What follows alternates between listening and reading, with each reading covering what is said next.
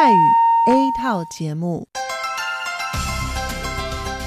以下请您收听由劳动部劳动力发展署委托制播，中央广播电台所制作的泰语节目。 รายการต่อไปนี้ได้รับการมอบหมายให้จัดทำโดย กรมพัฒนากำลังแรงงาน กระทรวงแรงงาน ไต้หวันสาธารณรัฐจีน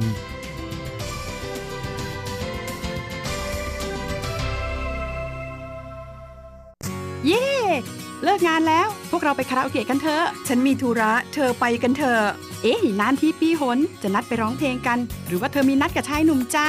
ใช่ก็ดีนะสิ ฉันจะไปทำงานหาเงินต่างหาก จริงเหรอ เลิกงานแล้วยังไปหาเงินได้อีก ทำไมดีจัง ไปทำที่ไหนอะจริงสิ แถวนี้มีโรงงานหนึ่งช่วงนี้ต้องการคนงานชั่วคราว ช่วงวันหยุดฉันก็ไปทำงานพิเศษที่นั่นจะได้หาเงินเพิ่มขึ้นอีกหน่อย อยากจะซื้อคอมพิวเตอร์ให้ลูกชายที่เมืองไทย ลำไพไม่ได้นะ กฎหมายไต้หวันกำหนดไว้ว่า พวกเราจะต้องทำงานให้เท่าแก่ที่ยื่นขออนุญาตนำเราเข้ามาทำงานในไต้หวันเท่านั้น การไปทำงานที่อื่น ถือว่าผิดกฎหมาย หากถูกจับได้จะถูกยกเลิกใบอนุญาตทำงาน ไม่เพียงถูกส่งกลับประเทศ ต่อไปก็เข้ามาทำงานในไต้หวันไม่ได้อีกแล้วฮะรุนแรงขนาดนั้นเลยเหรอ จะถูกส่งกลับประเทศไม่สามารถมาทำงานไต้หวันได้อีก งั้นฉันก็ไม่มีทางหาเงินส่งลูกเรียนมหาวิทยาลัยนะสิงั้นก็แย่กว่าเดิมมาสิ ใช่แล้ว ในเมื่อเราเข้ามาทำงานในไต้หวันแล้ว ก็ควรต้องปฏิบัติตามกฎหมายไต้หวัน จึงจะมีโอกาสหาเงินส่งกลับไปช่วยเหลือครอบครัว ฉันว่าเธอไปร้องเพลงกับฉันดีกว่านะอืมถูกอย่างที่เธอว่านั่นแหละ ฉันว่าฉันทำงานตามที่ระบุในสัญญาจ้างงานดีกว่า ไม่งั้นแทนที่จะหาเงินได้เยอะกว่าเดิมกลับ ถูกส่งตัวกลับประเทศซะนี่ ใช่แล้วทำงานอยากถูกต้องตามกฎหมายดีกว่า ตอนนี้ไปร้องเพลงกับพวกเราได้หรือยังล่ะ ผู้ช่วยที่ดีของไต้หวันจูงมือกันก้าวไปข้างหน้า กรมพัฒนากำลังแรงงาน ร่วมฝ่าฟันไปพร้อมกับคุณ สนับสนุนโดยกรมพัฒนากำลังแรงงานกระทรวงแรงงานไต้หวัน วันดี สัปดาห์ที่แล้วเธอไปไหนมาเหรอทำไมไม่เจอเลย ใช่ ฉันกลับเมืองไทยมา เพิ่งกลับมาเมื่อวานก่อนที่เอง แม่ดีจังเลย แต่ทำไมรีบกลับมาเร็วจังล่ะ ก็ต้องขอบคุณเท่าแก่ฉันละเท่าแก่ไปทำเรื่องให้ฉันเข้ามาทำงานไต้หวันอีกครั้ง โดยผ่านศูนย์บริการจ้างตรงของรัฐบาลไต้หวัน ฮะ การจ้างตรงคืออะไรเหรอทำยากไหม ไม่ยากเลย เท่าแก่บอกว่าสะดวกมาก แล้วก็ไม่ต้องผ่านบริษัทจัดหางาน ไม่เพียงประหยัดค่าในหน้าที่เมืองไทยนะทำให้ฉันเก็บเงินได้เพิ่มขึ้น ช่วยครอบครัวฉันมีชีวิตที่ดีขึ้นด้วย นอกจากนี้ฉันอยู่กับเท่าแก่มานาน คุ้นเคยกันดี การเดินเรื่องเข้ามาทำงานในไต้หวัน โดยวิธีการจ้างตรงเนี่ยยังทำให้ฉันได้ทำงานในสถานที่ที่คุ้นเคย ไม่ต้องเสียเวลาปรับตัวให้เข้ากับที่ทำงานใหม่ เท่าแก่ก็ไม่ต้องปวดหัว ว่าจะต้องเริ่มสอนคนใหม่ เป็นผลดีกับทุกฝ่ายเลยล่ะ แม่ดีจริง ๆ ผมเองสัญญาก็ใกล้ครบแล้วนะเนี่ย ต้องรีบกลับไปบอกข่าวดีให้เท่าแก่รู้แล้วล่ะ จะได้ให้เท่าแก่ไปติดต่อที่ศูนย์บริการจ้างตรง เพื่อขอทำเรื่องให้ผมกลับมาทำงานไต้หวันใหม่ โดยวิธีจ้างตรงได้เลย แล้วก็จะต้องไปบอกข่าวนี้กับเพื่อนๆทุกคนให้ได้รู้กันด้วย ใช่ เรื่องดีๆ แบบนี้ต้องบอกต่อ จะได้ไปใช้บริการกันเยอะๆ ผู้ช่วยที่ดีของไต้หวันจูงมือกันก้าวไปข้างหน้า กรมพัฒนากำลังแรงงาน ร่วมฝ่าฟันไปพร้อมกับคุณ สนับสนุนโดยกรมพัฒนากำลังแรงงาน กระทรวงแรงงานไต้หวัน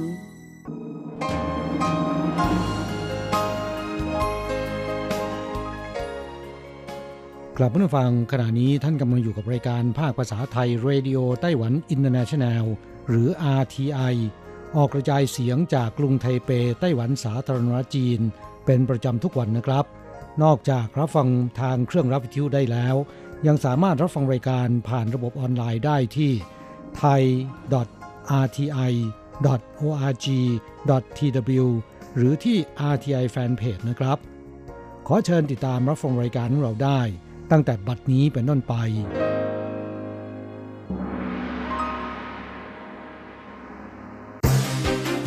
ลำดับแรก ขอเชิญติดตามรับฟัง ข่าวประจำวัน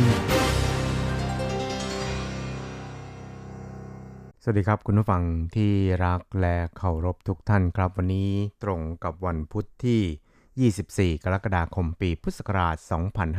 2562 นะครับสำหรับข่าวประจำวันจาก RTI ในวันนี้ก็มีผมกฤษณัยสายประพาสเป็นผู้รายงานครับ เรามาเริ่มต้นกันที่ข่าวคราวเกี่ยวกับกระทรวงต่างประเทศไต้หวันสาธารณจีน ประนามจีนแผ่นดินใหญ่ วางอำนาจบาดใหญ่ แทรกแซงทำให้ไต้หวันถูกยกเลิกสิทธิเจ้าภาพ จัดการแข่งขันสเก็ตน้ำแข็งชิงแชมป์เอเชียนะครับครับหลังจากที่จีนได้กดดันจนมีการยกเลิกสิทธิ์เป็นเจ้าภาพการแข่งขันกีฬาเยาวชนเอเชียตะวันออกของไต้หวันเมื่อปีที่แล้วนะครับ ปรากฏว่าในปีนี้สถานการณ์เป็นเจ้าภาพจัดการแข่งขันกีฬาระดับนานาชาติของไต้หวันนั้น ก็ยังคงถูกการเมืองเข้าแทรกแซงอีกครั้ง โดยสมาคมสเก็ตน้ำแข็งสาธารณจีน ได้ รับแจ้งจากสหพันธ์สเก็ตน้ำแข็งนานาชาติ หรือ International Skating Union ISU นะครับว่า เนื่องจากสถานการณ์ความสัมพันธ์ระหว่างประเทศนั้น ไต้หวันจึงไม่เหมาะที่จะเป็นเจ้าภาพจัดการแข่งขันสเก็ตน้ำแข็งนานาชาติ สหพันธ์จึงมีมติยกเลิกสิทธิเจ้าภาพการแข่งขันสเก็ตน้ำแข็งชิงแชมป์เอเชียของไต้หวัน ที่มีกำหนดการจัดให้มีขึ้นที่ไทเประหว่างวันที่ 30 ตุลาคมถึง 3 พฤศจิกายนศกนี้ โดยเปลี่ยนให้สมาคมสเก็ตน้ำแข็งฮ่องกงเป็นเจ้าภาพจัดให้มีขึ้นที่ตงกวนในจีนแทนนะครับครับกระทรวงการต่างประเทศไต้หวันสาธารณรัฐจีนนั้นได้แสดงความไม่พอใจ แล้วก็ประนามจีนเป็นนิยายว่าจีนได้แทรกแซงองค์กรภาคประชาชนหรือ NGO กดดันอย่างไร้เหตุผล ทำให้สิทธิการเป็นเจ้าภาพจัดการแข่งขันสเก็ตน้ำแข็ง ชิงแชมป์เอเชียของไต้หวันนั้นถูกยกเลิก ซึ่งจะทำให้ชาวไต้หวันไม่พอใจ แล้วก็โกรธแค้นจีนมากยิ่งขึ้นนะครับนายพานหวนจงรัฐมนตรีว่าการกระทรวงสาธารณการของไต้หวันสาธารณจีน ก็ได้กล่าวถึงกรณีดังกล่าวครับว่า是因为呃用这种比较类似政治因素啊来干预体育啊，我想对我们来讲，对国家来讲，对我们所做 หากอาศัยการเมืองมาแทรกแซงเช่นนี้ มันก็จะไม่เป็นธรรมต่อไต้หวันในทุกๆ ด้าน รวมทั้งการเตรียมการต่างๆ ของไต้หวันด้วย โดยกระทรวงศึกษานั้นจะศึกษารายละเอียดต่างๆ และจะยื่นอุทธรณ์ในเรื่องนี้ รวมทั้งแสดงความไม่พอใจแล้วก็ประท้วงอย่างรุนแรงด้วยนะครับ อีกข่าวหนึ่งครับเราไปดูข่าวเกี่ยวกับทางด้านGartner นะครับซึ่งเป็นสถาบันวิจัยสำรวจตลาดระดับโลก ได้เผยแพร่บทวิเคราะห์ตลาดอิเล็กทรอนิกส์โลกในช่วงครึ่งหลังของปีนี้นะครับว่า จะลดลงประมาณ 9.6%นะครับ ซึ่งลดลงต่ำที่สุดในรอบ 10 ปีทีเดียว สถาบันวิจัยเศรษฐกิจไต้หวันนั้นก็บอกว่า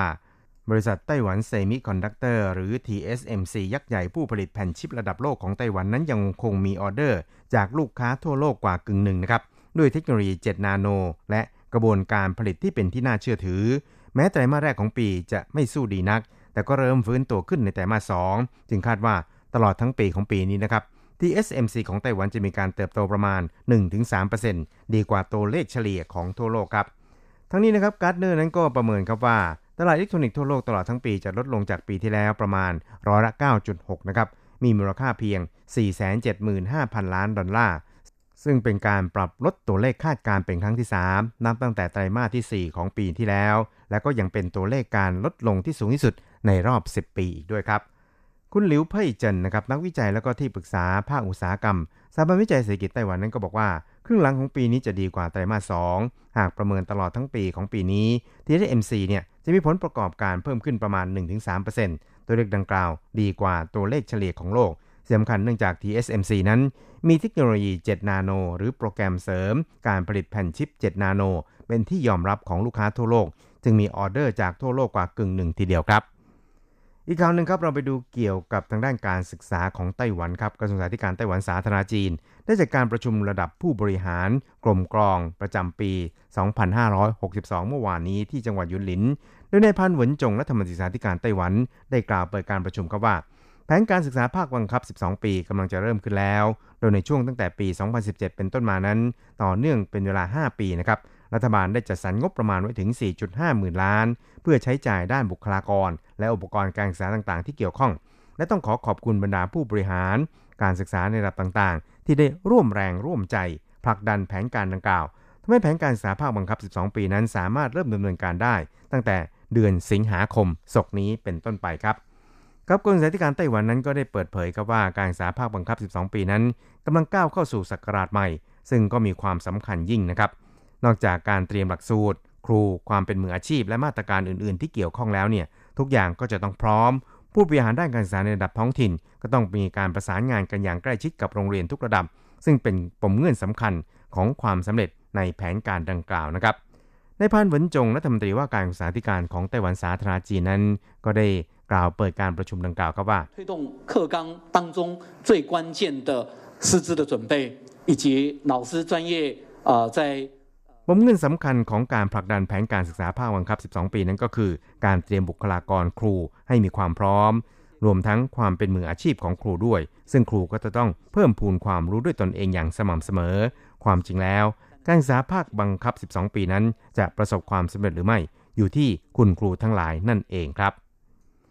ครับอีกคราวหนึ่งครับเราไปดูเกี่ยวกับทางด้านการศึกษาเหมือนกันนะครับ แต่ว่าเป็น การเร่งสปีดเพื่อที่จะดึงดูดนักศึกษาไทยมาศึกษาต่อในไต้หวันนะครับ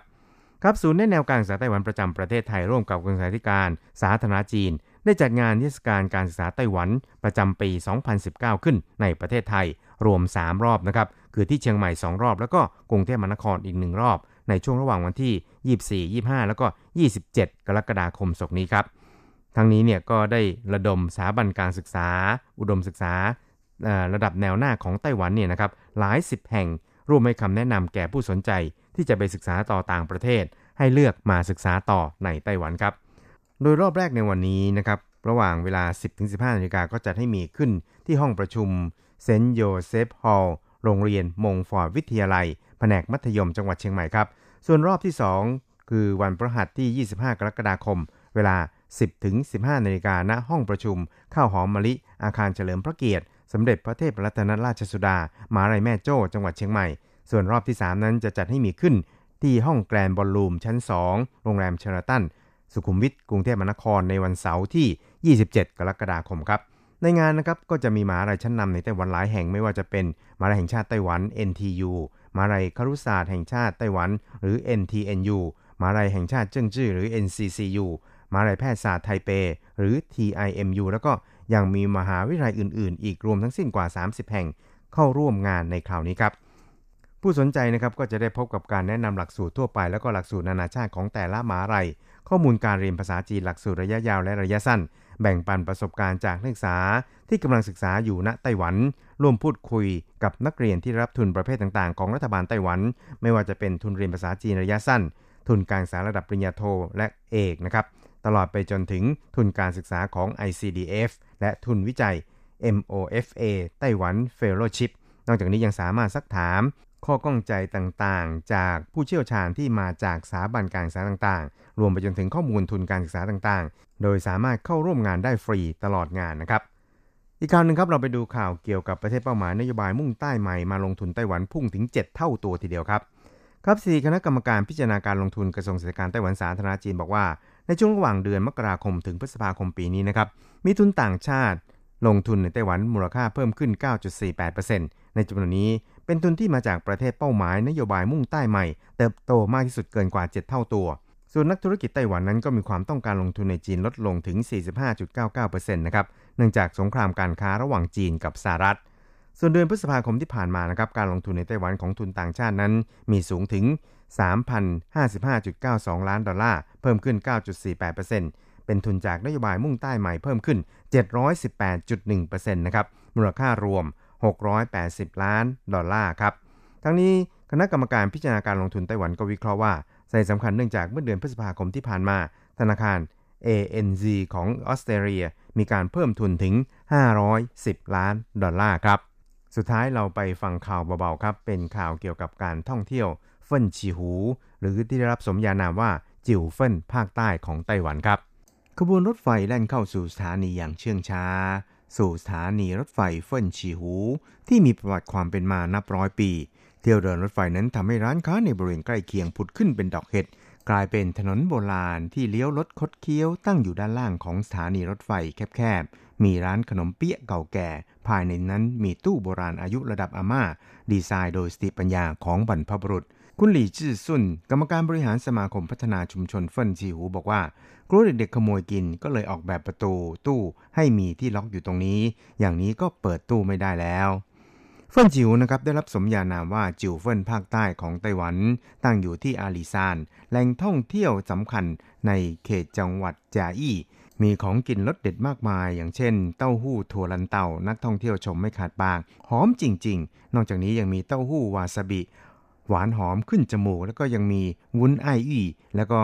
มีไข่เหล็กหรือเถียตั้น ที่ต้องใช้เวลาในการตุ๋นนานถึง 7 วันเต็มๆ ซึ่งพลาดไม่ได้เลยทีเดียวนะครับ นอกจากนี้นะครับขนมที่แนะนำก็คือขนมกล้วยอาม่า ที่สืบทอดมาหลายชั่วอายุคนทีเดียว ถนนโบราณเฟิ่นชีหูนี้นั้นมีความยาวเพียง 600 เมตร และที่พิเศษสุดนั้นก็คือเข้ากล่องบนรถไฟทำให้เฟิ่นชีหูได้รับสมญานามว่าจิวเฟิ่นแห่งแดนใต้ คุณหลี่จื้อซุนก็ได้เล่าให้ฟังอีกครับว่า สมัยก่อนหลังทางรถไฟแห่งนี้นั้น จะเป็นศูนย์กระจายสินค้า นักท่องเที่ยวจะมารวมกันที่จุดนี้ก่อน ต่อมาจึงกลายเป็นแหล่งท่องเที่ยว เป็นประวัติความเป็นมาของเฟิ่นฉิวที่นี่นั่นเองครับหากเคยมาเที่ยวจิวเฟินในเขตภาคเหนือของเกาะไต้หวันแล้วนะครับ ก็ควรหาโอกาสแวะไปเที่ยวอาลิซานแล้วก็แวะไปเดินเล่นแถวนี้กันดูบ้าง รับรองว่าประทับใจไม่รู้ลืมอย่างแน่นอนทีเดียว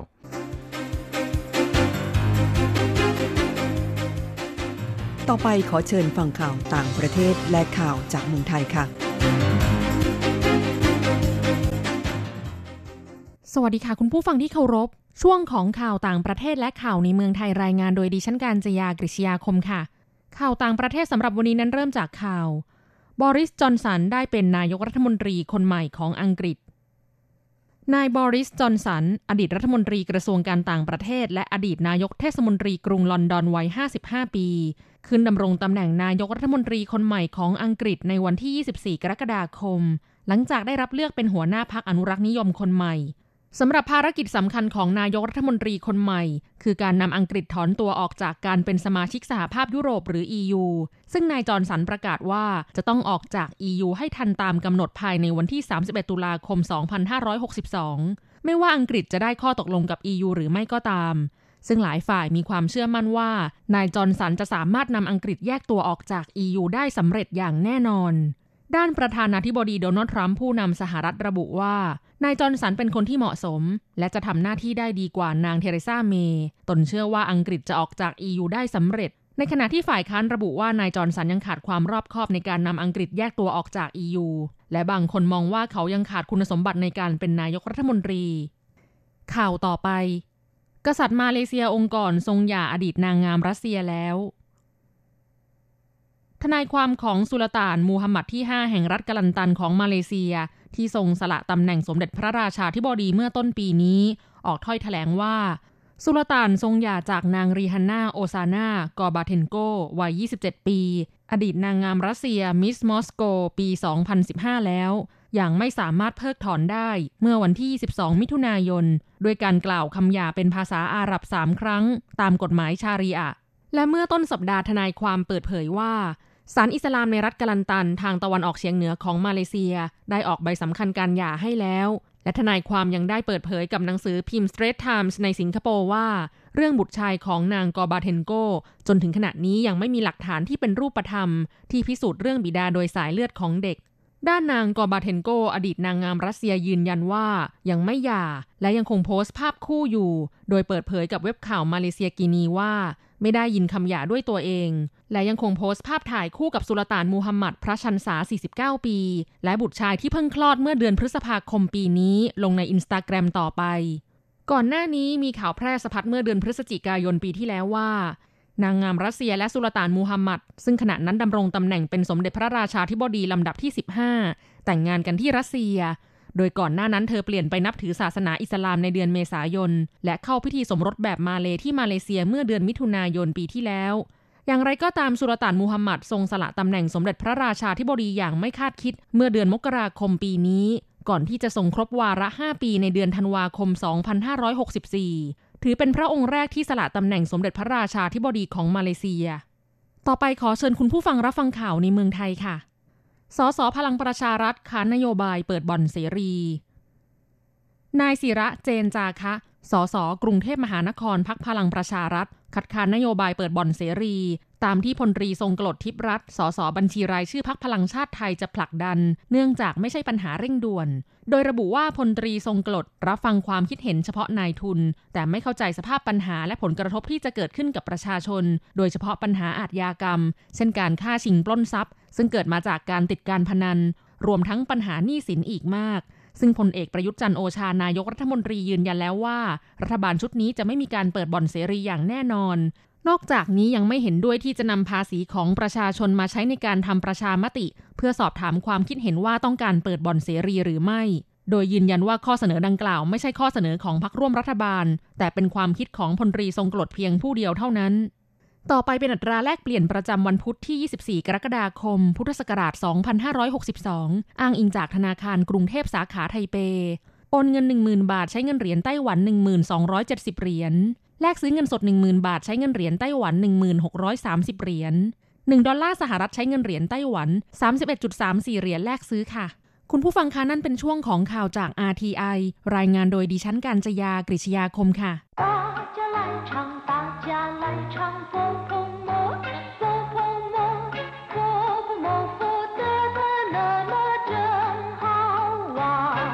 สวัสดีครับเพื่อนฟัง พบกันในวันนี้เราจะมาเรียนวิทยาลัยภาษาจีนทางอากาศภาคเรียนที่สองบทที่ 14 ของแบบเรียนชั้นกลาง บทที่ 14เฉวยไคเชอหัดขับรถ ในบทนี้เราจะมาเรียนคำสนทนาภาษาจีนกลาง ที่เกี่ยวกับการหัดขับรถ และการสอบใบขับขี่รถยนต์第十四课学开车一对话 听说你去学开车啊？刚考过笔试，考了一百分，不错嘛。开始练习开车了没有？开始了。什么时候路考？下个月。第十四课学开车บทที่สิบสี่หัดขับรถคำว่าเฉวยแปลว่า เรียนรู้ ศึกษาหรือว่าฝึกหัด เรียนแบบก็ได้นะครับ เช่นเฉวยเซิงก็คือนักเรียน เฉวยถูแปลว่าเด็กฝึกงานเฉวยเจ๋อก็คือนักวิชาการเฉวยเช่าคือโรงเรียนเฉวยเฟยก็คือค่าเล่าเรียนเฉวยฉีคือฝึกหัด ส่วนคำว่าไคเชอแปลว่า ขับรถไคก็คือขับ เชอก็คือรถยนต์ไคเชอคือขับรถ หรือจะพูดว่าจ้าสือเชอก็ได้นะครับ มีความหมายว่าขับรถเช่นกัน ต่อไปมาดูความหมายของประโยคสนทนาในบทนี้ 听说你去学开车啊ได้ข่าวว่าคุณไปเรียนขับรถหรือ听说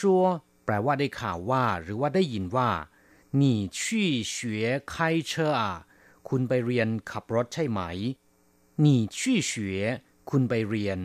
คำว่าเฉวีอธิบายคร่าวๆไปแล้วเมื่อสักครู่นะครับ แปลว่า เรียน ศึกษา ฝึกหัด หรือว่าเรียนแบบเฉวียไก็คือ เรียนขับรถหรือว่า หัดขับรถ刚考过笔试考了一百分เพิ่งจะสอบข้อเขียนเสร็จ สอบได้หนึ่งร้อยคะแนนกังแปลว่าเพิ่งจะเข่าก็คือเข่าชื่อแปลว่าสอบกั้วแปลว่าผ่านไปแล้ว เสร็จแล้วกังเข่ากั้วแปลว่าเพิ่งจะสอบเสร็จ สอบอะไรล่ะ สอบข้อเขียน ปีชื่อก็คือสอบข้อเขียนคำว่าปีแปลว่าปากกา ปีชื่อก็คือ สอบข้อเขียนเขาละอีป่ายเฟินสอบได้หนึ่งร้อยคะแนนอีป่ายเฟินก็คือหนึ่งร้อยคะแนน不错嘛开始练习开车了没有ไม่เลวนี่ หรือไม่ใช่ย่อยนี่ เริ่มหัดขับรถแล้วหรือยังปูชั่วมาแปลว่า ไม่เลวนี่ หรือไม่ใช่ย่อยนี่คำว่าปูชั่วแปลว่าไม่เลวแปลว่าใช้ได้ ส่วนคำว่ามา เป็นสร้อยไม่มีความหมายนะครับทำหน้าที่คล้ายกับคำว่า นี่ ในภาษาไทย不错嘛ไม่เลวนี่开始练习开车了没有เริ่มหัดขับรถแล้วหรือยัง开始แปลว่าเริ่ม เริ่มต้นเลี่ยนฉีแปลว่าฝึกหัด开始练习开车了没有เริ่มหัดขับรถแล้วหรือยัง开始了แปลว่า เริ่มต้นแล้ว ถ้าหากว่ายังไม่เริ่มต้น ต้องบอกว่า还没开始什么时候路考สอบภาคสนามเมื่อไรสอบภาคสนามเมื่อไรหรือสอบขับบนท้องถนนเมื่อไร什么时候ก็คือเมื่อไรลู่เข่าแปลว่าสอบภาคสนาม หรือสอบขับบนถนน ลู่แปลว่าถนน เข่าก็คือเข่าชื่อแปลว่าสอบ สอบขับรถบนถนน หรือสอบภาคสนามนั่นเอง เรียกว่า ลู่เข่า下个月เดือนหน้า下个月แปลว่าเดือนหน้า下个แปลว่า ถัดไป下个月เดือนถัดไปหรือว่าเดือนหน้า这个月ก็คือเดือนนี้ ถ้าเป็นเดือนที่แล้วต้องพูดว่า上个月กลับมาฟังหลังจากที่ทราบความหมายของประโยคสนทนาในบทนี้ผ่านไปแล้วนะครับ ต่อไปขอให้เปิดไปที่หน้า 60 ของแบบเรียน เราจะไปทำความรู้จักกับคำศัพท์ใหม่ๆ ในบทเรียนนี้ ซึ่งมีค่อนข้างมากนะครับ ศัพท์คำที่หนึ่งเข่า แปลว่า สอบ เช่น เข่าชื่อก็คือการสอบเย่เข่าคือสอบประจำเดือน ฉีเข่าก็คือสอบประจำภาค เขาฉ่างก็คือสนามสอบ เจ้าเข่าแปลว่า รับสมัครสอบ เข่าเซิงก็คือนักเรียนผู้สมัครสอบหรือผู้เข้าสอบ เรียกว่า เข่าเซิง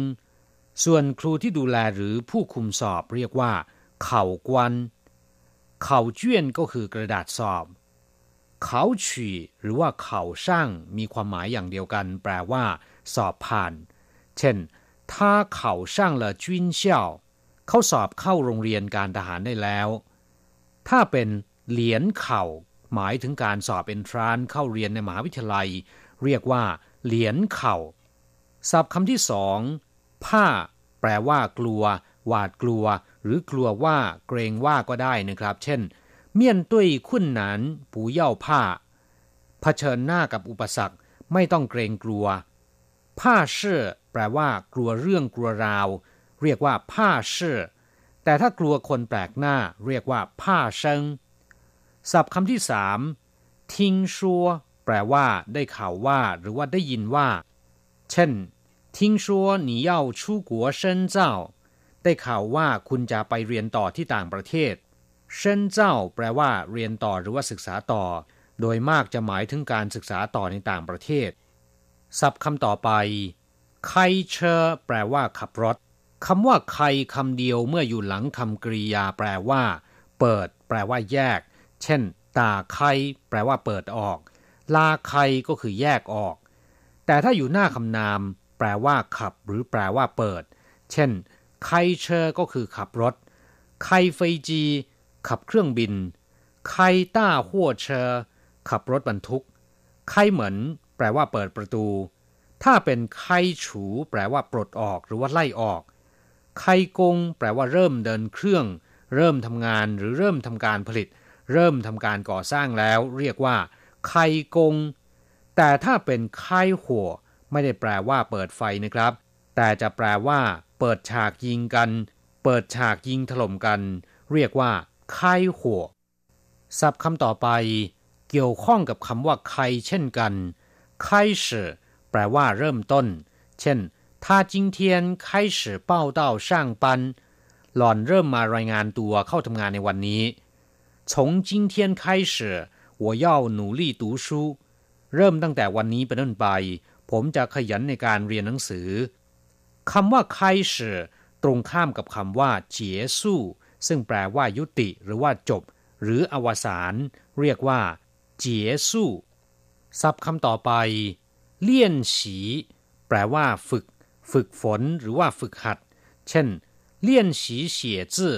แปลว่าฝึกหัดเขียนหนังสือ หรือว่าฝึกหัดคัดตัวอักษร ศัพท์คำต่อไป เข่าชื่อ อธิบายไปแล้วแปลว่าสอบหรือว่าการสอบ ซึ่งการสอบนั้นก็มีอยู่หลายอย่างด้วยกัน อย่างเช่นศัพท์ที่จะอธิบายต่อไปนี้นะครับปีชื่อก็คือสอบข้อเขียน ส่วนการสอบสัมภาษณ์เรียกว่าเข่าชื่อเข่าก็คือปากเข่าชื่อคือการสอบโดยใช้ปากถาม ก็คือสอบสัมภาษณ์นั่นเองนะครับสำหรับการเรียนขับรถยังมีการสอบอีกอย่างหนึ่งเรียกว่า ลู่เข่า คือการสอบภาคสนาม หมายถึงการสอบแบบให้ขับรถไปตามท้องถนนเรียกว่า ลู่เข่าคำว่าลู่ก็แปลว่าถนนนั่นเอง ศัพท์คำต่อไป เต้าชื่อมีความหมายในทำนองตรงข้ามกับความคาดหมาย เช่น他人倒是不错ตัวเขาเองเป็นคนดีใช้ได้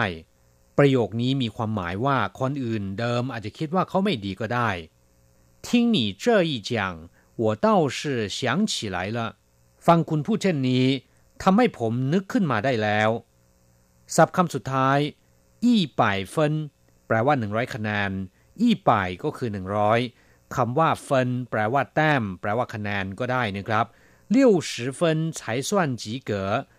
สิบคะแนนจึงจะถูกจัดว่าสอบผ่าน ครับผู้ฟังหลังจากเรียนผ่านไปแล้วขอให้นำไปหัดพูดบ่อยๆนะครับ เราจะกลับมาพบกันใหม่ในบทเรียนหน้า สวัสดีครับ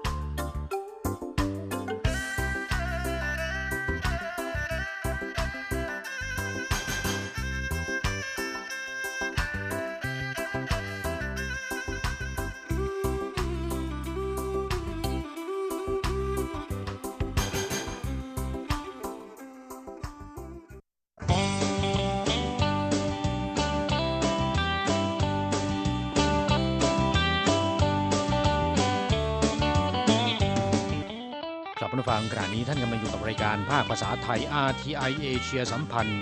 ลำดับต่อไปขอเชิญท่านมาร่วมให้กำลังใจแด่เพื่อนแรงงานไทยที่ประสบปัญหาและความเดือดร้อน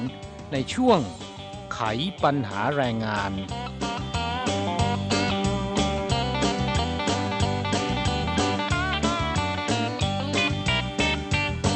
ครับเมื่อสัปดาห์ก่อนรายการเรานำเบา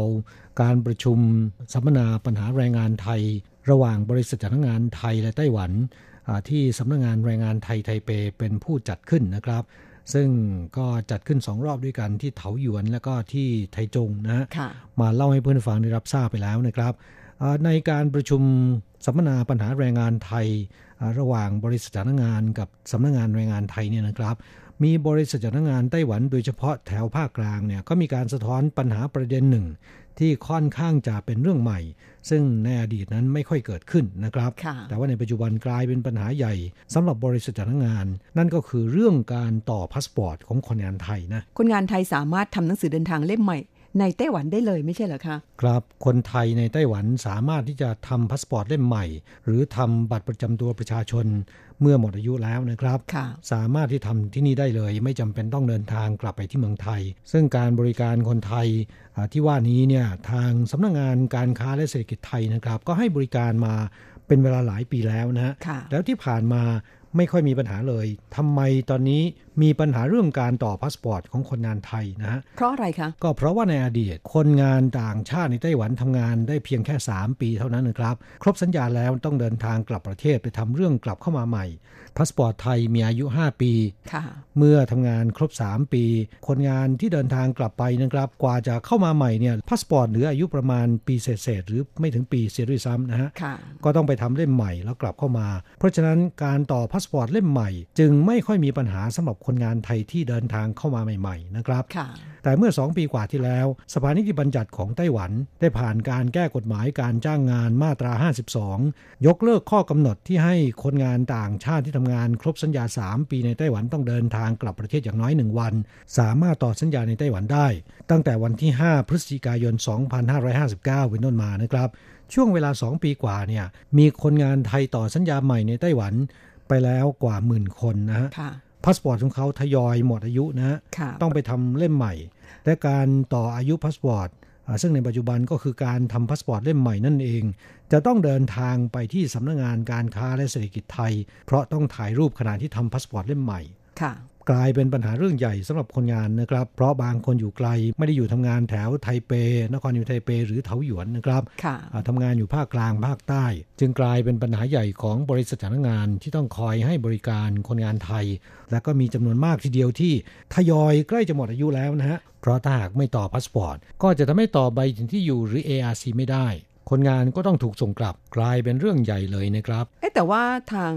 กงสุลไทยหรือว่าสำนักงานการค้าและเศรษฐกิจไทยเนี่ยเขามีบริการสัญจรไม่ใช่เหรอคะไปให้บริการที่ภาคกลางภาคใต้เป็นประจำทุกสัปดาห์ ครับเขามีบริการกงสุลสัญจร แต่เนื่องด้วยกำลังคนแล้วก็งบประมาณมีจำกัด เพราะฉะนั้นก็ไม่สามารถที่จะไปได้เป็นประจำทุกสัปดาห์นะฮะค่ะอ่าเท่าที่ทราบเนี่ยก็คือ แถวภาคใต้ภาคกลางนะครับ ไปได้แค่เดือนละครั้งหรือ 2 ครั้งเท่านั้นนะครับ คือไม่ประจำนะคะครับและไปแต่ละครั้งก็บริการทำพาสปอร์ตได้แค่ไม่เกิน 120 คนอ่าในอดีตนั้นคนงานที่มีปัญหาเรื่องนี้เนี่ยมันน้อย ในปัจจุบันคนงานที่ต้องต่อพาสปอร์ตเล่มใหม่มีจำนวนมาก จึงเป็นภาระหนักของบริษัทจ้างงานนะครับ หลายบริษัทเลยทีเดียวเล่าว่าเขาจะต้องเหมารถทัวร์พาคนงานของตนที่พาสปอร์ตใกล้จะหมดอายุแล้วเนี่ย มาทำพาสปอร์ตที่ไทเป ซึ่งต้องเสียเวลาหนึ่งวันเต็มๆนะฮะค่ะและคนงานเนี่ยก็ไม่ได้อยู่ในโรงงานเดียวกัน ต้องไปรับคนงานจากในที่ต่างๆนะฮะแล้วก็มาส่งที่ไทเปทำเสร็จแล้วก็ส่งกลับแต่ละโรงงานนะครับ ยังดีที่สำนักงานการค้าและเศรษฐกิจไทยอ่ามีบริการกงสุลสัญจร แต่ก็ให้บริการได้จำกัดนะครับ คือแต่ละครั้งเนี่ยได้แค่ 120 คนเท่านั้น และจะต้องมีการ ลงทะเบียนไว้ก่อนล่วงหน้านะฮะค่ะเท่าที่ทราบจากบริษัทจ้างงานนะครับเขาบอกว่าเมื่อสำนักงานการค้าและเศรษฐกิจไทย ประกาศว่าจะให้บริการกงสุลสัญจรโดยประกาศทาง Facebook ประกาศปุ๊บ ไม่กี่นาทีคนลงทะเบียนก็เต็มแล้วนะฮะ ค่ะ ชักช้าไม่ทันการ ก็ต้องรอรอบใหม่ไป ครับ เพราะฉะนั้นจึงเป็นปัญหาใหญ่ ก็ยังดีนะทางสำนักงงานการค้าและเศรษฐกิจไทยนะครับ รับปากว่าจะพยายามเพิ่ม จำนวนครั้งของการไปให้บริการกงสุลสัญจรกันมากขึ้น แต่จะอย่างไรก็ตามเนี่ยก็คงไม่สามารถสนองความต้องการของแรงงานไทยที่ต่อสัญญาในไต้หวัน ซึ่งมีจำนวนนับเป็นหมื่นคนเลยทีเดียวนะฮะไม่ได้นะครับ เพราะฉะนั้นปัญหานี้เป็นปัญหาใหม่และเป็นปัญหาใหญ่ของคนงานไทยนะ ก็เป็นปัญหาของบริษัทจัดงานด้วยนะคะ แต่ว่าเรื่องของหนังสือเดินทางนั้น มันมีความจำเป็นต้องทำนะคะ เพราะว่าจะให้ขาดอายุไม่ได้ เพราะเป็นเอกสารสำคัญสำหรับคนที่อยู่ในต่างประเทศค่ะ ครับเรื่องอายุพาสปอร์ต ปัจจุบันหลาย ๆ ประเทศเขามีอายุพาสปอร์ตเนี่ยเป็นเวลา 10 ปีนะฮะอย่างของไต้หวันเนี่ยเขาก็ให้ทีเดียว 10 ปี ของไทยน่าจะเลียนแบบบ้างนะ จะได้สะดวกใช่ไหมคะครับ ถ้าสามารถทำได้เช่นนี้ ผมคิดว่าปัญหานี้คงจะลดน้อยลงไปนะ แต่เท่าที่ทราบนะคะเมื่อเร็วนี้ก็มีข่าวว่ากระทรวงการต่างประเทศของไทยเนี่ยกำลังวางแผนจะขยายอายุหนังสือเดินทางรุ่นใหม่นะคะโดยสามารถเลือกได้ว่าคุณจะทำหนังสือเดินทาง แบบมีอายุใช้งาน 5 ปีหรือ 10 ปีก็ได้นะคะ อันนี้ตามข่าวเขาว่ามา แต่ว่าณปัจจุบันนี้ ยังเป็น 5 ปีอยู่นะคะครับไม่ทราบว่าจะเป็นจริงเมื่อไหร่นะครับ ถ้าเป็นจริงแล้วเนี่ยผมคิดว่าน่าจะเป็นข่าวดีสำหรับคนงานไทยที่ทำงานอยู่ในต่างประเทศนะครับ ไม่ต้องไปต่อพาสปอร์ตกันบ่อยๆนะฮะข่าวดีสำหรับดิฉันด้วย เพราะว่าจริง ๆ แล้วเรื่องของการทำเอกสารต่างๆ กับหน่วยงานของไทยนั้น ก็ไม่ใช่ว่าหน่วยงานของไทยเราไม่ค่อยมีประสิทธิภาพ เพียงแต่ว่ามันมีขั้นตอนที่ค่อนข้างจะซับซ้อนพอสมควรนะคะจำเป็นต้องใช้เวลาประกอบกับ หากว่ามีคนไปใช้บริการกันเยอะๆเนี่ยก็ต้องรอนานพอสมควร อันนี้มันเป็นขั้นตอนอย่างนั้นอยู่แล้วนะคะเพราะฉะนั้นไปทำเรื่องติดต่อ หรือทำหนังสือเดินทางเนี่ยต้องใช้เวลาอย่างน้อยก็ต้องครึ่งวันขึ้นไปนะคะครับเราก็หวังเป็นอย่างยิ่งว่ามาตรการของกระทรวงการต่างประเทศไทยนะครับ ที่จะให้ผู้ที่ทำพาสปอร์ตเลือกระยะเวลา 5 ปีหรือ 10 ปี ขอให้เป็นความจริงโดย เร็วนะครับ ค่ะแหมเชียร์เหลือเกินในการนโยบายนี้ แต่ในช่วงที่เขายังเป็นแบบ 5 ปีอยู่เนี่ยนะคะ การไปทำหนังสือเดินทางนั้น ก็คงต้องมีการเตรียมเอกสารให้พร้อมนะคะเพราะว่าจะได้ไม่เสียเที่ยวค่ะ วันนี้ก็อยากจะนำมาแนะนำซึ่งในความเป็นจริงแล้วก่อนที่จะเดินทางไปทำหนังสือเดินทางเนี่ยสามารถโทรศัพท์ไปสอบถามก่อนได้นะคะแล้วก็ทางสำนักงงานการค้าและเศรษฐกิจไทยนั้นรู้สึกว่าต้องขอนัดเวลาล่วงหน้านะคะเอกสารที่ต้องแนบไปด้วยก็คือคำร้องขอหนังสือเดินทางเล่มใหม่ 1 ชุดนะคะแล้วก็หนังสือเดินทางของผู้ร้องที่มีอายุการใช้งานเหลือไม่ถึง 6 เดือน บัตรประจำตัวประชาชนไทย เอกสารอื่น ๆ ที่จำเป็นอาทิเช่นหลักฐานการเปลี่ยนชื่อเปลี่ยนนามสกุล และสำหรับเพื่อนแรงงานไทยในไต้หวันแล้ว ต้องมี บัตร ARC หรือใบที่ที่อยู่ไปด้วยนะคะเอกสารทั้งหมดนี้ต้องนำตัวจริงมาพร้อมถ่ายสำเนาอย่างละหนึ่งชุดด้วยกระดาษ A4 ค่ะ ครับและอย่าลืมนะมีค่าธรรมเนียม 1,300 เหรียญไต้หวันนะครับ และขอย้ำเตือนเพื่อนแรงงานไทยว่าจะต้องหมั่นตรวจดูพาสปอร์ตของตัวเองว่าใกล้หมดอายุหรือยังนะเพราะการทำพาสปอร์ตเล่มใหม่นั้น จะต้องทำก่อนหมดอายุ 6 เดือน และพาสปอร์ตเนี่ยมีความสำคัญต่อเรามากนะครับ ถ้าหากปล่อยให้หมดอายุนะคุณไม่สามารถอยู่ในไต้หวันได้แน่ ๆ เพราะว่าใบถิ่นที่อยู่หรือบัตร ARC หรือ居留證 เนี่ยนะครับจะหมดอายุตามไปด้วยนะ ค่ะ ถ้าใบถิ่นที่อยู่หมดอายุเนี่ยคุณอยู่ในไต้หวันไม่ได้ กลายเป็นผิดกฎหมาย ต้องกลับประเทศไทยไปยื่นเรื่องกลับเข้ามาใหม่ทำให้เสียเงินเสียทองเสียค่าตั๋วเครื่องบิน แล้วก็ อาจจะต้องใช้เวลาเป็นเดือนเลยทีเดียวนะ แนะนำว่าควรจะต้องทำแต่เนิ่นๆนะคะ เมื่อใกล้จะเหลือเวลาอีก 6 เดือนเนี่ยรีบทำเลย อย่ารอไปจนถึงเหลืออีกเดือนเดียวจะหมดอายุนั้นไม่ได้นะคะเพราะว่าระยะเวลาการทำหนังสือเดินทาง ในไต้หวันนั้นอย่างน้อยต้อง 30 วันนะคะอย่างที่เรียนไปต้องส่งเรื่องกลับไปทำที่เมืองไทยนะคะครับต้องเผื่อเวลาเอาไว้ด้วย ครับหากว่าบัตร ARC หมดอายุ ขณะที่พาสปอร์ตเล่มใหม่ยังส่งมาไม่ถึง คุณก็จำเป็นต้องเดินทางกลับประเทศไม่งั้นกลายเป็นคนงานผิดกฎหมายนะครับ เพราะหากไม่มีพาสปอร์ตเล่มใหม่ คุณก็ไม่สามารถไปต่ออายุ ใบถิ่นที่อยู่หรือบัตร ARC จะเห็นได้ว่ามันเกี่ยวพันกันไปหมดนะครับ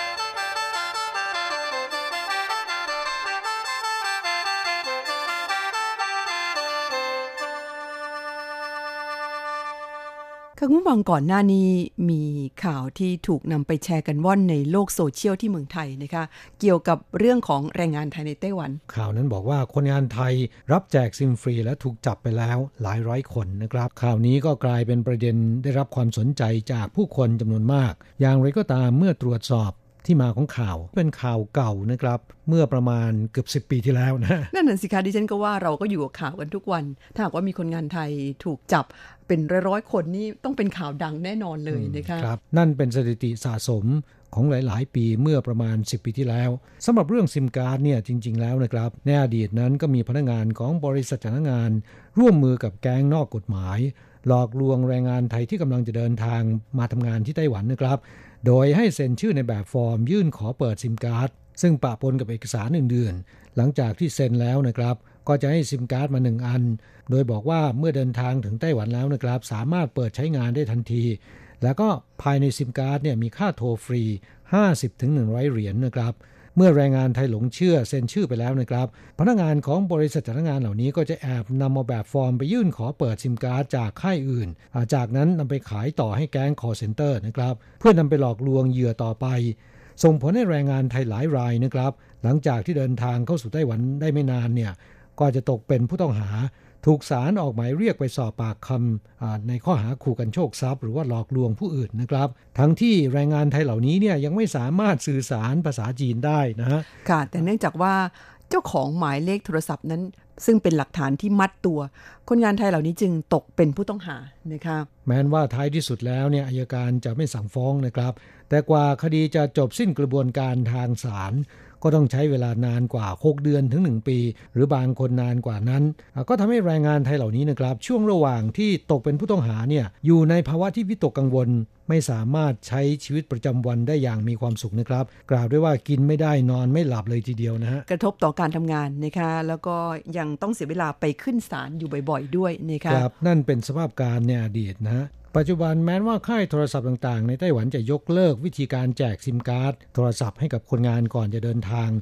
อย่างเมื่อประมาณ 7-8 ปี 10 ปีที่แล้วนะครับ แต่ก็ใช่ว่าแรงงานไทยจะปลอดจากกลุ่มมิจฉาชีพนะค่ะซึ่งก็มีพัฒนาการกลโกงในรูปแบบใหม่ๆ เมื่อแรงงานไทยเดินทางถึงไต้หวัน หลังจากผ่านด่านตรวจคนเข้าเมือง แล้วก็รับการอบรมหรือว่าชมวิดีทัศน์ เกี่ยวกับสิทธิประโยชน์จากศูนย์ให้บริการแรงงานต่างชาติ ประจำสนามบินแล้วนะครับ มีรถรับส่ง ซึ่งโดยมากก็จะเป็นรถรับส่งของโรงพยาบาลนะครับ เพื่อพาแรงงานไทยไปตรวจโรค ก่อนจะเดินทางไปรายงานตัวที่โรงงาน ระหว่างทางก็จะมีบุคคลที่ทำตัวเป็นล่ามมาแจกซิมการ์ดฟรีให้กับคนงานไทย และขอหนังสือเดินทางไปถ่ายภาพนะครับ โดยอ้างว่าจะนำไปยื่นขอเปิดซิมการ์ดแรงงานไทยซึ่งไม่รู้กลโกงของกลุ่มมิจฉาชีพเหล่านี้นะครับ ประกอบกับเพิ่งเดินทางถึงไต้หวัน และมีความอยากได้ซิมการ์ดเป็นทุนเดิมอยู่แล้วนะครับ จึงตกเป็นเหยื่อโดยไม่รู้ตัวนะค่ะ พวกมิจฉาชีพก็จะใช้จุดอ่อนนี่แหละ มาหลอกลวงนะคะครับแต่บางทีคนงานก็รู้นะว่า มันอันตรายนะครับ แต่เมื่อมีการมายื่นขอ และเราไม่ให้เนี่ยก็กลัวว่าอาจจะมีผลกระทบต่อการมาทำงานของตัวเองก็ได้ เพราะฉะนั้นจำใจให้บางคนเป็นอย่างนั้นนะฮะ นอกจากนี้แล้วนะคะขณะที่ไปรอรับการตรวจโรคที่โรงพยาบาลก็มักจะมีแก๊งมิจฉาชีพเหล่านี้แฝงตัวเข้ามาด้วยนะคะบางคนก็จะทำตัวเป็นเสมือนเจ้าหน้าที่โรงพยาบาลขอเอกสารสำคัญจากแรงงาน ทั้งที่บางคนอาจจะลังเลใจแล้วก็หวั่นอยู่ในใจเหมือนกันแต่ไม่กล้าปฏิเสธก็ให้เขาไปนะคะ นอกจากนี้ก็ยังมีพนักงานสาวสวยแจกซิมการ์ดฟรีตามแหล่งชุมนุมของแรงงานต่างชาติ แล้วก็รวมแรงงานไทยด้วยนะคะอย่างเช่น แถวแถวสถานีรถไฟเมืองต่างๆ ตามร้านค้าหรือศูนย์การค้าที่มีแรงงานต่างชาติไปใช้บริการกันค่ะ ครับแม้นว่ารูปแบบในการแจกซิมการ์ดจะแตกต่างจากเมื่อ 10 กว่าปีที่แล้วนะครับ แต่ว่าภัยอันตรายที่จะมีกับผู้ที่รับซิมการ์ดฟรีไปแล้วเนี่ย มันก็เหมือนเหมือนกันนะ ก็คือเขาเอาเอกสารของเรานั้นไปยื่นขอหมายเลขอื่นนะคะแล้วก็นำไปขายต่อให้แก๊งมิจฉาชีพ หรือพวก call center ทั้งหลายแหละนำไปหลอกลวงต้มตุ๋นนะคะครับ ซึ่งอดีตนั้นการหลอกลวงต้มตุ๋นเนี่ยก็ใช้โทรศัพท์มือถืออย่างเดียวนะครับ แต่ในปัจจุบันซิมการ์ดเนี่ยก็สามารถนำไปเปิดไลน์ได้นะฮะใช้ในสื่อโซเชียลพวกนี้ได้ ทางสำนักงานแรงงานไทยไทเปนะครับ จึงฝากมาย้ำเตือนว่า หากแรงงานไทยเจอสภาพการตามที่กล่าวมาข้างต้นเนี่ยต้องปฏิเสธทันที อย่ารับซิมการ์ดนะครับ แล้วก็อย่าเปิดเผยข้อมูลส่วนตัว หรือมอบเอกสารสำคัญของตนให้กับผู้อื่น เพราะอาจจะถูกนำไปยื่นขอเปิดซิมการ์ดจากค่ายโทรศัพท์อื่นได้ หากว่าแรงงานไทยต้องการจะเปิดซิมการ์ดควรไปที่ร้านค้าของค่ายโทรศัพท์โดยตรงนะครับ ซึ่งก็ ตั้งอยู่ทั่วทุกมุมเมืองนะฮะและปัจจุบันนี้บรรดาค่ายโทรศัพท์เหล่านี้ไม่ว่าจะเป็นค่ายไหนเขาก็จะมีเอกสารการยื่นขอซิม เป็นภาษาไทยกำกับไปด้วยนะครับเพราะฉะนั้นไม่ต้องกลัวว่าจะขอไม่เป็นหรือว่าไม่รู้ว่าจะต้องเขียนยังไงกันบ้างนะคะครับครับนอกจากไม่รับซิมฟรีแล้วนะครับ แรงงานไทยที่จะเดินทางกลับประเทศหรือหมดความจำเป็นที่จะใช้ซิมการ์ดควรจะทำลายโดยการหักอย่าทิ้งหรือว่า ขายต่อให้ผู้อื่นโดยเด็ดขาด เพราะอาจจะสร้างความเดือดร้อนให้แก่ตนเองได้โดยไม่รู้ตัวนะครับ อย่างเช่นว่า ถูกจับกลุ่มขณะที่เดินทางกลับเข้ามาทำงานที่ไต้หวันอีกรอบหนึ่งหรืออาจจะได้รับหมายเรียกจากศาลไปสอบปากคำหลังจากเข้าสู่ไต้หวันแล้วนะครับ ซึ่งคนงานไทยโดยส่วนใหญ่ไม่สามารถหาหลักฐานมายืนยันความบริสุทธิ์ของตนเองได้ และในระหว่างนี้นะครับจะถูกกักตัว พื่อรอการตรวจสอบคดีเป็นต้นนะฮะค่ะ ก็คือเกิดปัญหายุ่งยากตามมานะคะในเรื่องของ เป็นตกเป็นผู้ต้องหา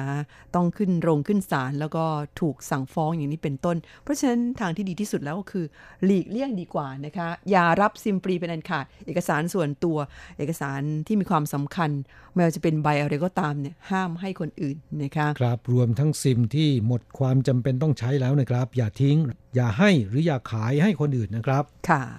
คุณฟังคะช่วงนี้เราจะพักกันสักครู่หนึ่งค่ะมาฟังเพลงขั้นรายการกันสักช่วง แล้วค่อยกลับมาคุยกันต่อค่ะ ครับเรามาฟังเพลงที่ชื่อว่า โทรหาแนเดอร์จากการขับร้องของตายอรไทยนะครับ แล้วสักครู่กลับมาคุยกันต่อครับ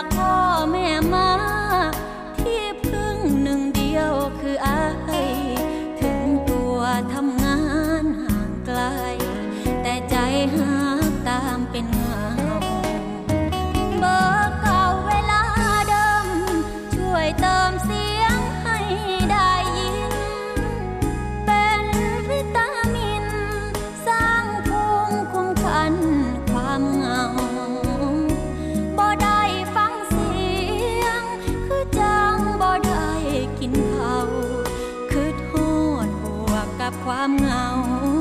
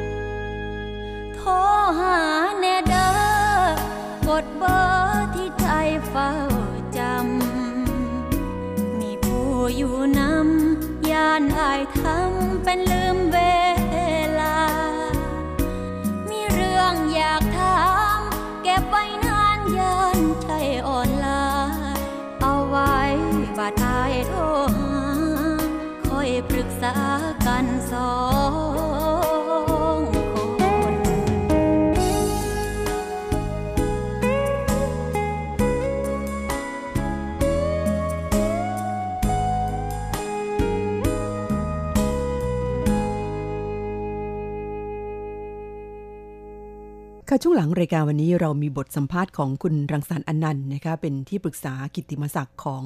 สมาคม การจัดหางานไปทำงานต่างประเทศนะคะ ซึ่งท่านได้นำเอาสถานการณ์การไปทำงานในต่างประเทศของแรงงานไทยมาเล่าให้ฟังค่ะ ครับโดยสัปดาห์ที่แล้วเนี่ยนำเอาแรงงานไทยที่เดินทางไปเกาหลีใต้ แล้วก็ญี่ปุ่นมาเล่าให้ฟังนะครับ สัปดาห์นี้มาฟังกันต่อนะฮะค่ะ สรุปแล้วก็คือตอนนี้ที่เกาหลีกับที่ญี่ปุ่นเล่าลือกันว่า ไปทำงานดีนะครับเงินดี แต่ว่าจริง ๆ แล้วเนี่ยมันไม่อย่างที่คุยกันใช่ไหมครับ การเดินทางไปทำงานเนี่ยมันมีอุปสรรคอยู่หลายอย่างนะฮะครับครับ ในขณะที่ไต้หวันซึ่งช่วงก่อนๆหลายคนก็บอกว่าค่าจ้างต่ำค่าจ้างถูกกว่าเงินเดือนต่ำนะฮะอืมแต่ว่าในปัจจุบันเนี่ยอ่าก็มีการปรับขึ้นกันเป็นประจำแทบจะทุกปีนะฮะและปีละประมาณ 4-5เปอร์เซ็นต์อย่างปีนี้วันที่ 14 สิงหาคมเนี่ยก็จะมีการประชุมอีกแล้วนะฮะ ได้ข่าวว่าก็คงจะไม่ต่ำกว่า5เปอร์เซ็นต์เหมือนกัน ต้องจับตาดูนะครับ ถ้ามีการปรับขึ้นอีกเนี่ยก็อาจจะถึง 24,000แล้วนะฮะครับอ่านอกจากนั้นก็ยังมีเรื่องของเงินบำเหน็จชราภาพนะครับอ่าที่ใช่ทำงานอ่าครบอายุ 60 ปีขึ้นไปแล้วเนี่ยยังสามารถกลับมาขอเงินบำเหน็จชราภาพจากกองทุนประกันภัยของไต้หวันได้ จากเดิมใช่ที่เราใช่จ่ายอ่าเงินเบี้ยประกันภัยแรงงานไว้นะฮะ ซึ่งก็เป็นประเทศเดียวในโลกนะครับที่มีการจ่ายเงินบำเหน็จชราภาพให้กับคนงานที่ทำงานเดินทางกลับไปแล้วนะอายุ 60 ปีเนี่ยสามารถมาเบิกเงินก้อนนี้ได้ สวัสดิการต่างๆ เหล่านี้นะครับ รวมกับระบบการคุ้มครองของรัฐบาลไต้หวันที่มีการปรับปรุงดีขึ้นเรื่อยๆเนี่ยก็ทำให้แรงงานชาติต่างๆเนี่ยเขาต้องการมาทำงานที่ไต้หวันกันค่อนข้างเยอะนะครับอ่าสำหรับคนงานไทยนั้นผม ทราบจากบริษัทจ้างงานไทยหลายราย ปี 2 ปีมานี้นะครับ มีคนงานไทยสนใจที่จะเดินทางกลับมาทำงานที่ไต้หวันค่อนข้างเยอะนะฮะ มีความคิดเห็นอย่างไรครับ แล้วก็วันก่อนเนี่ยคุณรังสรรค์เป็นตัวแทนของสมาคมการจัดงานไทยไปทำงานต่างประเทศนะครับ มาร่วมการประชุมสัมมนาปัญหาแรงงานไทยที่สำนักงานแรงงานไทยไทเปจัดขึ้น เมื่อวันที่ 26 มิถุนายนที่ผ่านมานี้เล่าให้ฟังหน่อยครับว่า สภาพการของคนงานไทยที่เดินทางมาทำงานในไต้หวันในปัจจุบันมีแนวโน้มเป็นอย่างไร แล้วก็ประสบปัญหาอุปสรรคอะไรบ้างครับ อย่างที่ผมเรียนตอนต้นก็คือ ตอนนี้เนี่ย จำนวนของแรงงานไทยที่สนใจที่จะไปทำงานที่ไต้หวันเนี่ยก็ไม่ได้ลดจำนวนลง แนวโน้มก็คือดูแล้วเนี่ยมันก็เยอะกว่าเมื่อ4ี่ห้าปีที่แล้วนะเมื่อสี่ห้าปีที่แล้วเนี่ยคนให้ความสนใจน้อยลงไอ้นั่นก็ยอมรับ ก็เลยทำให้ตำแหน่งงานส่วนหนึ่งเนี่ยถูกบริษัทจัดหางานไต้หวันเนี่ยโยกไปนำเข้าแรงงานจากเวียดนาม แทนและขณะนี้เนี่ยจำนวนแรงงานไทยที่อยู่ในไต้หวันเนี่ยยังถ้าเทียบเปอร์เซ็นต์แล้วเราน้อยกว่าทุก ๆ ชาติครับน้อยกว่าเวียดนาม น้อยกว่าฟิลิปปินส์น้อยกว่าอินโดนีเซีย ทั้งทั้งที่เมื่อสมัยก่อนเนี่ยแรงงานไทยอยู่ที่ไต้หวันเนี่ยมากที่สุดนะตอนนี้ก็กลายเป็นน้อยที่สุดครับแล้วก็อาจจะอยู่ประมาณสักหกหมื่นคน สมัยก่อนนี่แสนห้าหมื่นกว่าคนครับที่เยอะที่สุด เราพูดถึงเรื่องอัตราค่าจ้างเนี่ย ผมจำได้สมัยก่อนเนี่ย เงินเดือนไต้หวันหนึ่งหมื่นหนึ่งพันกว่า ครับแล้วก็ปรับมาเรื่อยๆ ปรับมาเรื่อยๆหนึ่งหมื่นสี่พันกว่านะพี่น้องแรงงานไทยตอนนั้นเดินทางไปทำงานไต้หวัน โอ้โห เสียค่าใช้จ่ายกันคนละเป็นแสน ถูกไหมฮะครับ ขนาดทำงานได้แค่สองปีต่อได้หนึ่งปี แล้วต้องเดินทางกลับนะค่าใช้จ่ายเป็นแสน แต่เดี๋ยวนี้เนี่ยตามกฎหมายใหม่ของไต้หวันแรงงานต่างชาติเนี่ยสามารถอยู่ทำทำงานโดยต่อสัญญาที่ไต้หวันได้เลยครับนะจนครบ 12 ปี นะทำงานได้ 12 ปี แล้วผมคิดว่าในอนาคตเนี่ยกฎหมายก็อาอาจจะขยายได้ครับนะเป็น 15 ปีหรืออะไร และอีกประการหนึ่งก็คือมันมีข้อดีอย่างหนึงก็คือ เรื่องบำเหน็จชราภาพ เมื่อแรงงานไทยเนี่ยทำงานที่ไต้หวัน แล้วก็กลับมาที่เมืองไทย พออายุครบ 60 ปี เราก็สามารถที่จะยื่นขอบำเหน็จชราภาพได้ อันนี้ก็เป็นจุดดี เมื่อพวกเรากลับมาแล้วเนี่ย พอเราอายุมากเราไม่ไม่สามารถที่จะ ทำงาน แล้วเราก็ไม่มีรายได้นะเรายังสามารถที่จะยื่นขอรับเงินบำเหน็จชราภาพจากทางอกองทุนประกันสังคมของของไต้หวันได้ อันนี้ก็เป็นจุดดี ก็เป็นจุดดีจุดหนึ่งที่น่าสนใจแล้วก็จูงใจให้พี่น้องแรงงานไทยเนี่ยไปทำงานที่ไต้หวันมากขึ้น และอีกประการหนึงก็คืออัตราค่าจ้างเดี๋ยวนี้เนี่ยมันก็ไม่ได้น้อยนะเพิ่มจากสมัยก่อนเนี่ยเป็นเท่า ตอนนี้ก็สองหมื่นสาม ถ้าหากว่ามีการปรับอีกในเร็วๆนี้เนี่ยก็เป็นสองหมื่นสี่สองหมื่นสี่พันกว่าครับใช่ไหมฮะใช่ เยอะกว่าสมัยก่อนเป็นเท่าอะลองคิดดู แล้วสองหมื่นสี่พันกว่า ถ้าหากว่าพวกเรามีอ่า การทำโอทีสักหน่อยหนึ่งก็สามหมื่นแล้ว ผมคิดว่าถ้าหากว่าพวกเราอยู่แบบประหยัดนะใช้จ่ายในเท่าที่จำเป็น ผมคิดว่าพวกเราก็สามารถที่จะเอ่อมีเงินเหลือเก็บได้นะคิดว่าคิดว่าอย่างนี้นะครับ ครับคือสมัยก่อนเนี่ยเงินเดือนต่ำกว่านะครับ เสียค่าหัวแพงกว่า แล้วก็อยู่ได้แค่ใช่สามใช่ปี แล้วต้องกลับไปเสียค่าหัวคิวมารอบใหม่ ในปัจจุบันใช่ค่าจ้างขั้นต่ำอ่าปรับสูงขึ้น แล้วก็ครบ 3 ปีแล้วนะครับ ไม่ต้องเดินทางกลับประเทศไปต่อสัญญาใหม่ ไปเสียค่าหัวคิวมารอบใหม่ ขณะเดียวกันอ่าสวัสดิการต่างๆ ก็ดีขึ้น และที่สำคัญก็คือค่าหัวคิวก็ต่ำกว่าสมัยก่อนใช่ไหมฮะ ใช่ใช่ตอนนี้ค่าใช้จ่ายไม่ได้แพงหรือว่าสูงเหมือนสมัยก่อน ค่ะ น่าเสียดายเวลาของเราเหลืออีกเล็กน้อยเท่านั้นนะคะ เอาไว้สัปดาห์หน้าเรามาฟังบทสัมภาษณ์ของคุณรังสรรค์อนันต์ต่อ เกี่ยวกับเรื่องสถานการณ์แรงงานไทยในต่างประเทศกันค่ะ ครับจะอำลาจากเพื่อนผู้ฟังด้วยเสียงเพลงนะครับ จากการขับร้องของไม้พิรมพร เพลงที่ชื่อว่าตามรอยคนสู้ สัปดาห์หน้ากลับมาเจอกันใหม่ครับ ที่เก่าเวลาเดิมสำหรับวันนี้ สวัสดีครับ สวัสดีค่ะ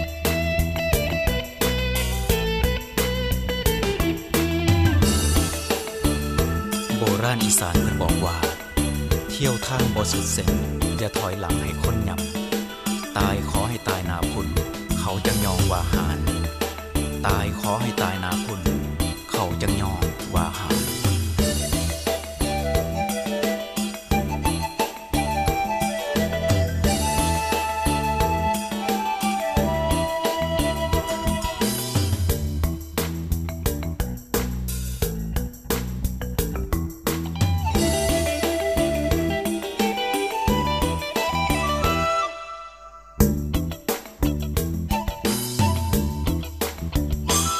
กฎเหล็ก ประจำดวงใจ ท่องไว้สอนใจยำอดสู้โบราณเล่าขานตำนานคนสู้ เป็นครู ฝึกใจให้คงกระพัน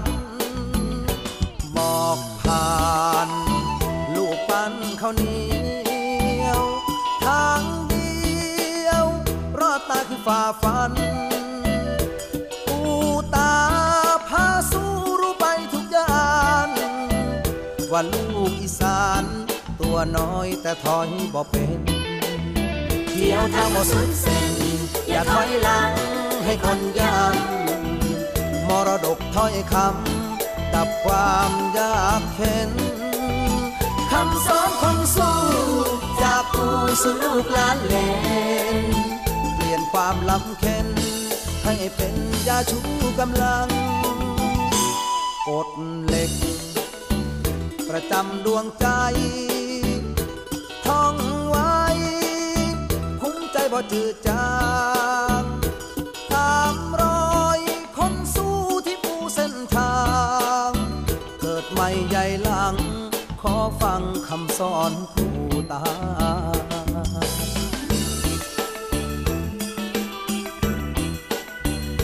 ข้างบสุดเส้นอย่าถอยหลังให้คนยับ ตายขอให้ตายหนาพุ่นเขาจังยองว่าหาน ตายขอให้ตายหนาพุ่นเขาจังยองว่าหาน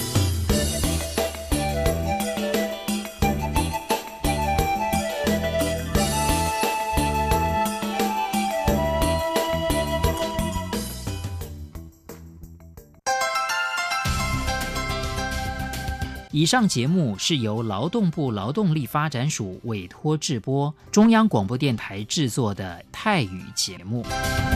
ที่ท่านรับฟังจบลงไปแล้วนั้นเป็นรายการที่ได้รับมอบหมายให้จัดทำโดย กรมพัฒนากำลังแรงงาน กระทรวงแรงงาน ไต้หวันสาธารณรัฐจีน